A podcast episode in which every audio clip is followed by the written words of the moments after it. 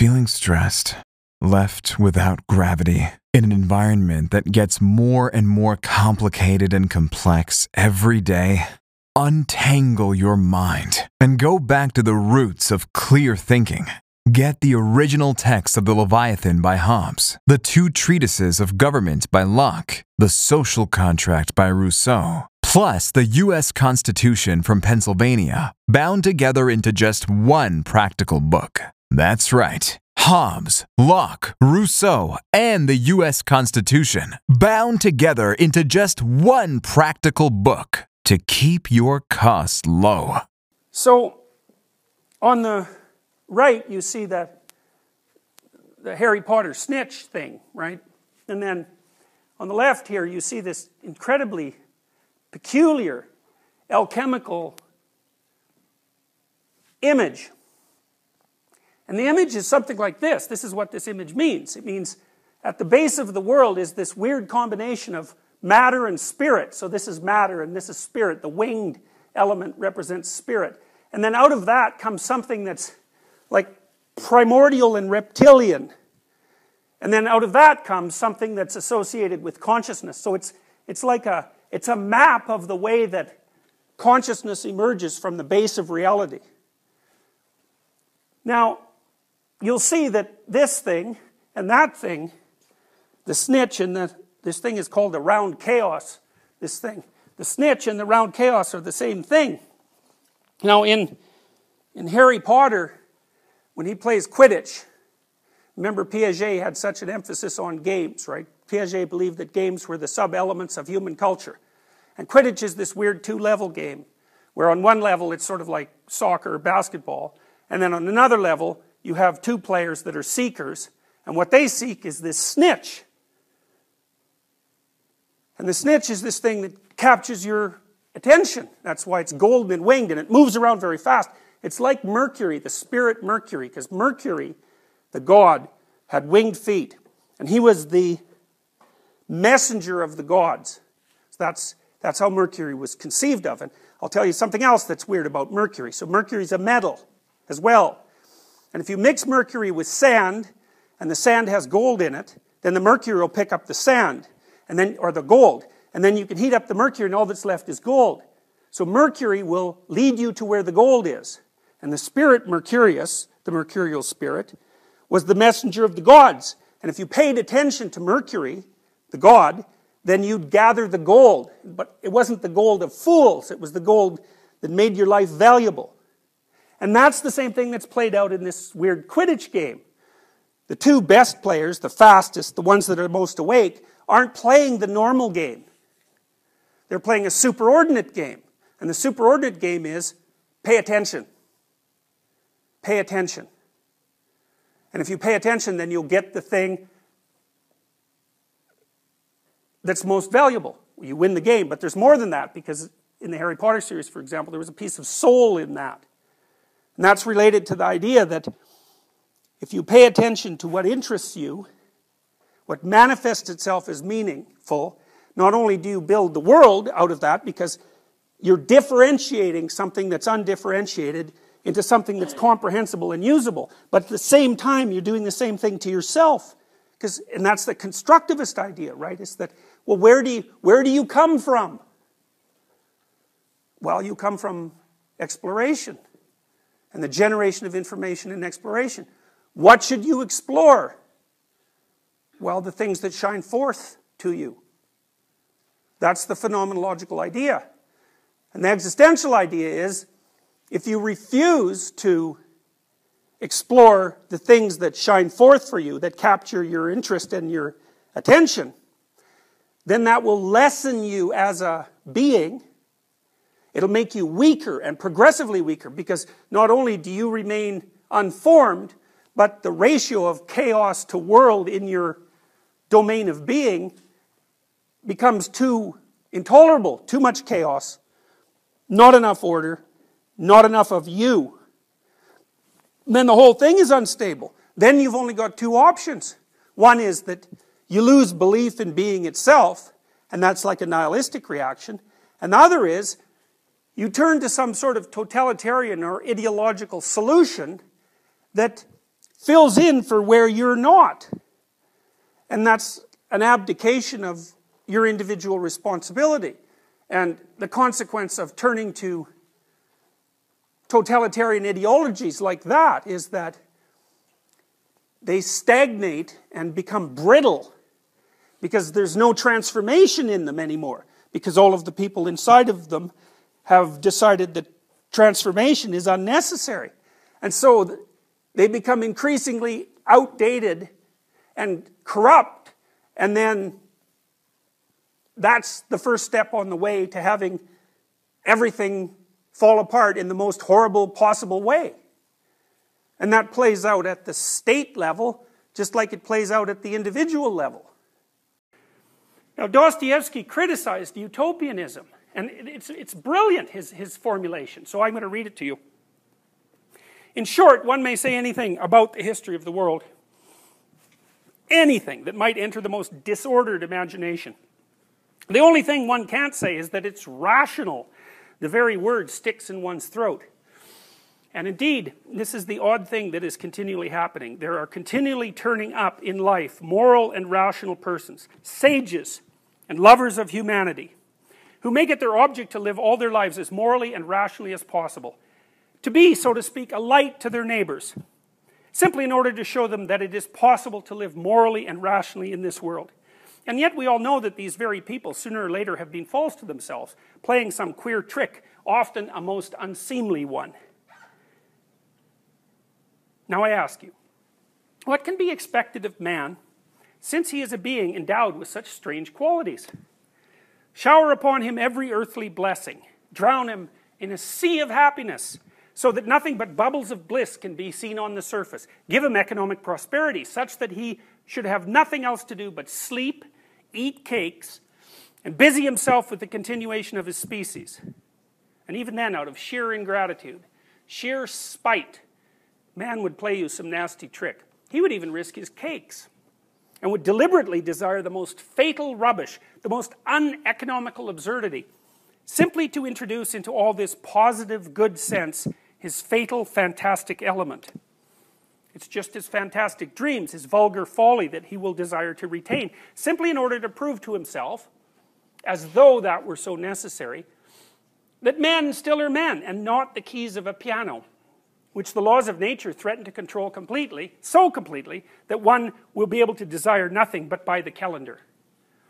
So clearly that's Dostoevsky's criticism of materialistic determinism, right? Which he felt as a spiritual threat, fundamentally. Its proposition being that animals and human beings were deterministic machines. It's a Newtonian worldview. And that because of that, everything could be calculated and planned ahead of time because it could be predicted and measured and that is not all. Even if man really were nothing but a piano key, even if this were proved to him by natural science and mathematics, even then he would not become reasonable, but would purposely do something perverse out of simple ingratitude, simply to gain his point. And if he does not find means, he will contrive destruction and chaos, sufferings of all sort, only to gain his point. He'll launch a curse upon the world. And as only man can curse, it's his privilege and the primary distinction between him and other animals. Maybe by his curse alone he will attain his object and convince himself that he's a man and not a piano key. If you say that all this too can be calculated and tabulated, chaos and darkness and curses, so that the mere possibility of calculating it all beforehand would stop it all, and reason would reassert itself, then man would purposely go mad in order to be rid of reason and gain his point. I believe in it. I answer for it. For the whole work of man really seems to consist in nothing but proving to himself every minute that he's a man and not a piano key. It may be at the cost of his skin. It might be by cannibalism. And this being so, can one help being tempted to rejoice that it has not yet come off and that desire still depends on something we don't know? You will scream at me that is, if you condescend to do so, that no one's touching my free will, that all they're concerned with is that my will should of, should of itself, of its own free will, coincide with my own normal interests, with the laws of nature and arithmetic. Good heavens, gentlemen, what sort of free will is left when we come to tabulation and arithmetic? when it will all be a case of twice two makes four. Twice two makes four without my will, as if free will meant that. So, what's his point? Well, it's sort of a Garden of Eden point. You know, what are people like? Imagine you could reconstruct a paradise on earth. You know, hypothetically, that's what everyone wants. We could go live in the paradise and that would be the end of the problem. We'd all live happily ever after. But in the original paradise story, that's what people were provided with. And the first thing they did when they were put there was to do the one thing that they were told not to do that would bring it all crashing down. And that was immediately what they did. And so Dostoevsky's story is actually a retelling of that idea. The idea was that, that people aren't like the utopians think. We don't want it easy. We don't want it comfortable. We don't want it good. And the reason for that is we'd be bored stiff. And so that if anybody ever did put us in the kind of nursery that would require us never to exert any effort to do anything at all whatsoever ever again, even if it meant going insane, we'd destroy it. And then he takes that further. He says, and that's a good thing. Kierkegaard, writing earlier, about 40 years earlier, said something quite similar. It is now about four years ago that I got the notion of wanting to try my luck as an author. I remember it quite clearly. It was on a Sunday. Yes, that's it, a Sunday afternoon. I was seated as usual out of doors at the cafe in the Frederiksberg Garden. I had been a student for half a score of years. Although never lazy, all my activity nevertheless was like a glittering inactivity, a kind of occupation for which I still have a great partiality, and for which perhaps I even have a little genius. I read much, spent the remainder of the day idling and thinking, or thinking and idling, but that was all it came to. So there I sat and smoked my cigar until I lapsed into thought. Among other thoughts, I remember these. You are going on, I said to myself, to become an old man without being anything, and really without undertaking to do anything. On the other hand, wherever you look about you in literature and in life, you see the celebrated names and figures the precious and much heralded men who are coming into prominence and are much talked about, the many benefactors of the age who know how to benefit mankind by making life easier and easier, some by railways, others by omnibuses and steamboats, others by the telegraph, others by easily apprehended compendiums and short recitals of everything worth knowing. And finally, the true benefactors of the age who make spiritual existence in virtue of thought easier and easier, yet more and more significant. And what are you doing? Here my soliloquy was interrupted. For my cigar was smoked out and a new one had to be lit. So I smoked again, and then suddenly this thought flashed through my mind. You must do something. But inasmuch as with your limited capacities it will be impossible to make anything easier than it has become, you must, with the same humanitarian enthusiasm as the others, undertake to make something harder. This notion pleased me immensely, and at the same time it flattered me to think that I, like the rest of them, would be loved and esteemed by the whole community. For when all combine in every way to make everything easier, there remains only one possible danger. Namely, that the ease becomes so great that it becomes altogether too great. And then there's only one want left, though it is not yet a felt want, when people will want difficulty out of love for mankind and out of despair at my embarrassing situation, seeing that I had accomplished nothing and was unable to make anything easier than it had already been made, and moved by a genuine interest in those who make everything easy, I conceived it as my task to create difficulties everywhere. In this video, Jordan Peterson explains how people become jealous of others who are succeeding in life increasingly disaffected by it. And you know, you, you, it's not difficult to understand that. You know perfectly well that what happens to you if you're working away, you think diligently and properly, and nothing is going your way, and some other son of a bitch is just flourishing like mad beside you, that that's going to make you vengeful and, and irritated and anxious and angry and, and homicidal for that matter. And it doesn't take very long before people reach that stage, at least not in their fantasies. Now, the story says, and Cain was very wroth, and his countenance fell. And what that meant is he's angry, and his face changes to indicate that. So he's got this continual look of perpetual disaffection and anger on his face because things aren't going well for him. So that's fine. So then he goes and has a chat with God because he's not very happy about the whole situation. And I think people do that all the time too, even if they don't necessarily formulate it in those terms. It's like they're thinking, well, what's the nature of reality? I'm busting myself in half here trying to make things work properly and nothing's going well. It's like, what kind of stupid universe is that? And for all intents and purposes, that's a colloquy with God because you don't start thinking about the ultimate fabric of reality without bringing religious intuitions into it. You can't even ask such a question without acting in a quasi religious manner. So, this is what happens. It took me a long time to unpack this. So, he goes and has the a chat with Yahweh, with God. And the Lord said to Cain, Why are you angry and downcast? Surely, if you do right, you ought to hold your head high. Sin crouches at your door, lusting for you, yet you can master it. Now, that's very, very interesting. So I translated those, I got a translation of those lines from a guy named Miles from 1995. Now, so what happens is that Cain goes and has a chat with God about how things aren't going very well, and basically what he's trying to do is hold God to account for why he made such a stupid universe where everything keeps going wrong. And what God says to him is, Why are you angry and downcast? if you do right, you ought to be able to hold your head high. So there's an intimation there that the reason that Cain is wandering around like this is because there's actually something he's doing that's not correct. It's not that the structure of reality's got a problem, it's that Cain has a problem. And God says, well, if you just do things properly, then you could stand up. You wouldn't have to be a defeated lobster all hunched over and aggravated. You could stand up and, you know, hold yourself properly and be, be, be thoroughly integrated in a proper manner with the way being is unfolding. And then he says, Sin crutches at your door, lusting for you, yet you can master it. Now, that's a very interesting line.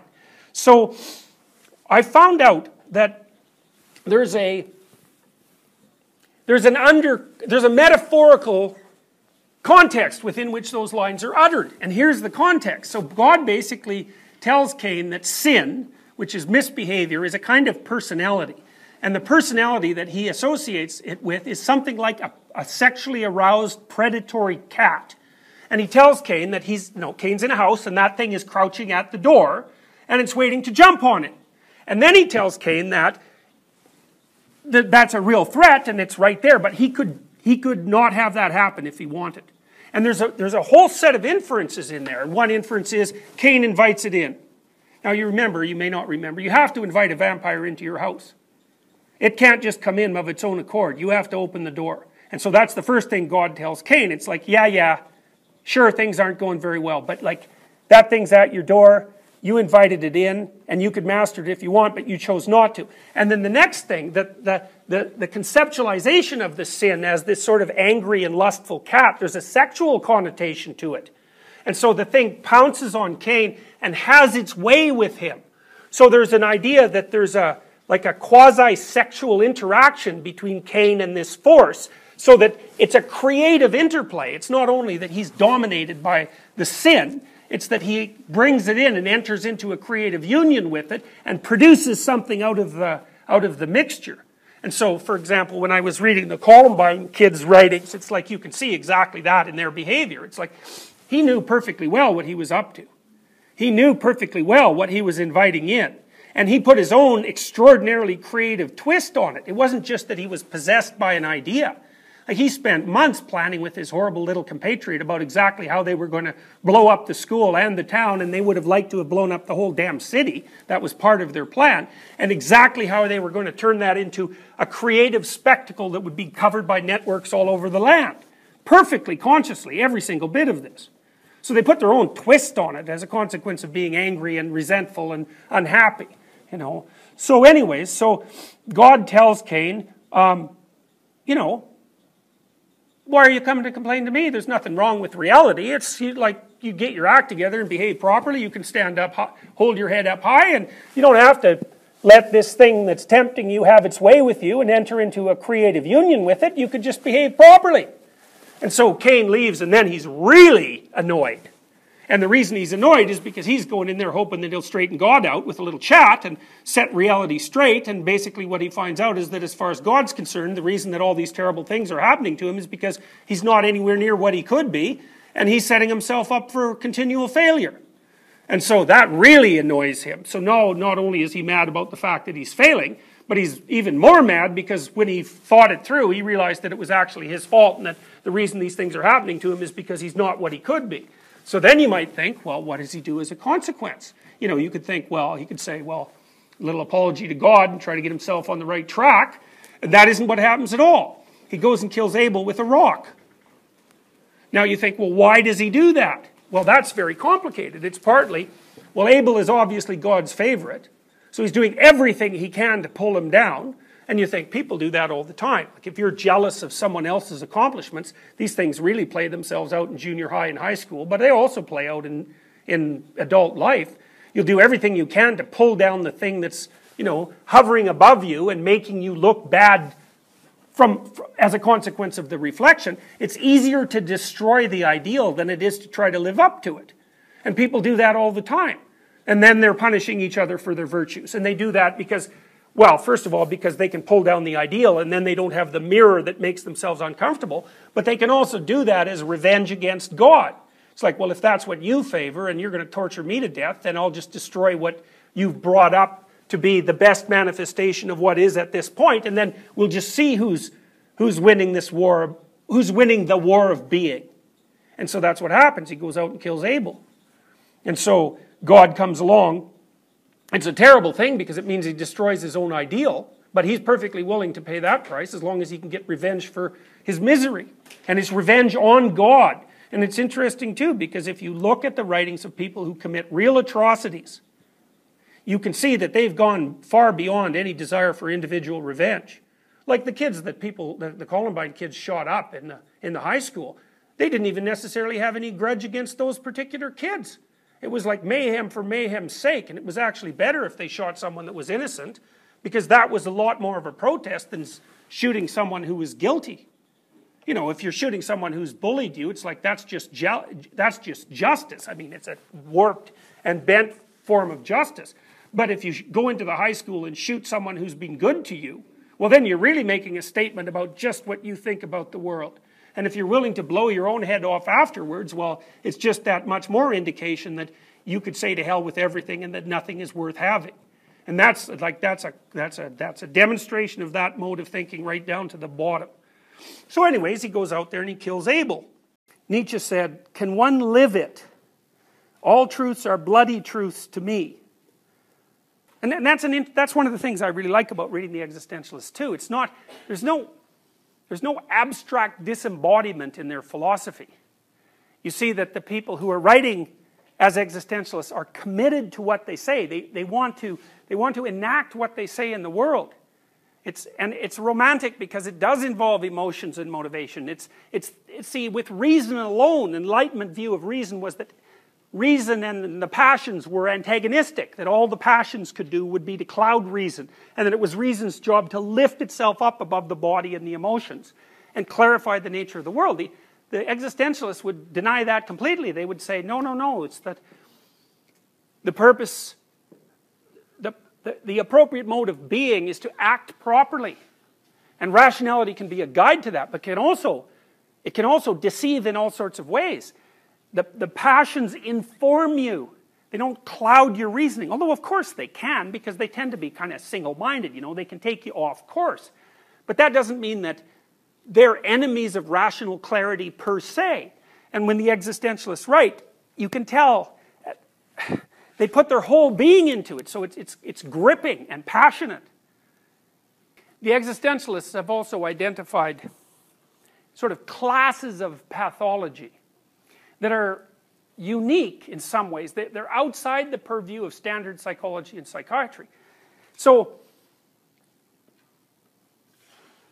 you, you see often, if you're looking at debates, say, between atheists and religious people, one of the things that tends to set the atheists back on their heels is the observation that the religious people make that if there's no final meaning to anything, then there's no meaning to anything. And so that immediately elicits a kind of nihilism. It's like if nothing means anything, why do anything? And it's a reasonable argument because doing things requires effort. And you can say to yourself, well, why should I do X or Y, especially if X is difficult, if who the hell's going to know in a thousand years, or who the hell's going to know in a hundred years, or why does it matter anyways? And then the atheists will tie themselves up in knots trying to address that issue. But the existentialists take a different perspective. Nietzsche said, for example, he, was, he viewed the emergence of nihilism as a kind of cultural pathology. And so you remember, of course, that it was Nietzsche who said, God is dead. Right? You see that scrawled out in like washroom graffiti from time to time, you know. It's, it's, it's, it's like a truism, but that isn't what Nietzsche said. He said, God is dead and we have killed him and we'll never find enough water to wash away the blood, which is a very, very different statement. It wasn't like he was proclaiming it triumphantly. It was more like a catastrophic loss of meaning. You know, the sort of loss of meaning that the terror management theorists would say would, would produce like a traumatic pathology.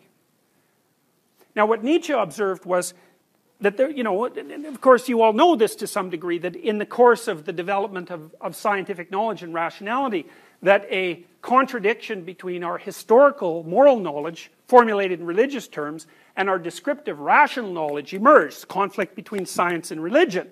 Now, part of that conflict is illusory because the purpose of religion is to tell you how to act, and the purpose of science is to provide clear descriptions of, of what? Universally apprehensible reality. They're not working in precisely the same domains.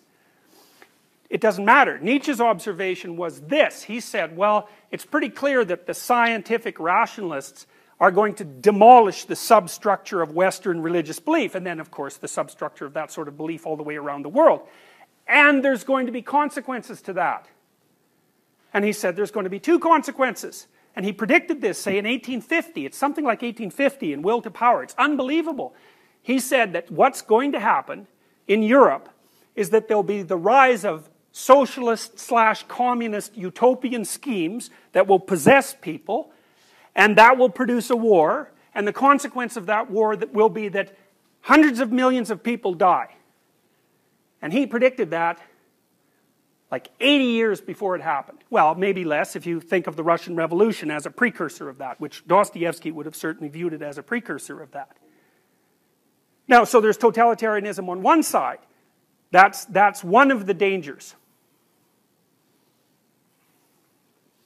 Another danger is nihilism, and the nihilism emerges because you shatter the meaning structure within which action is conceptualized. And so those are like two emergent pathologies that threaten people. Now, if you talk to someone who's nihilistic, and rationalists are almost always nihilistic, especially if they're depressed, they'll say things like, like I already told you, what difference does it make anyways? Now, Dostoevsky played out those themes, for example, in, in a really, in, in, a very, very powerful way in a number of his books. So, The Possessed, for example, it's funny because Dostoevsky and Nietzsche wrote at the same time, and Dostoevsky wrote literature and Nietzsche wrote philosophy, but they were doing exactly the same thing. In Dostoevsky's The Possessed, he talked about description of the Russian political, economic, ideological scene, and what he saw happening was that as people moved away from their enmeshment in a historically conditioned meaning system, so that was, say, Judeo Christianity, that they started to become susceptible to utopian, rationalist utopian ideologies. It was so out with one belief system and in with another. And the, the, the other was more dangerous because like the religious system sort of emerged from the bottom up and, and they were weird and mythical and difficult to understand from a rationalist perspective, whereas the utopian schemes were rational constructions, ideologies, very narrow, and they're just imposed on people. So, for the example, the communists would say, from each according to his ability, to each according to his need, which sounds wonderful, but if you put it into practice, it's like it's instantly genocidal. So Nietzsche said, well, as the modern world suffers through the contradiction between scientific rationality and ritual religion, historically conditioned. The consequence of that is going to be that two pathologies will emerge. One is reliance on totalitarianism. And so I would say, to the degree that any of you are ideological, then you've succumbed to the one pole of of post religious pathology. And all you've done is replace adherence to one set of beliefs, even though religious beliefs are not precisely beliefs, with another that's rationally constructed and incredibly dangerous.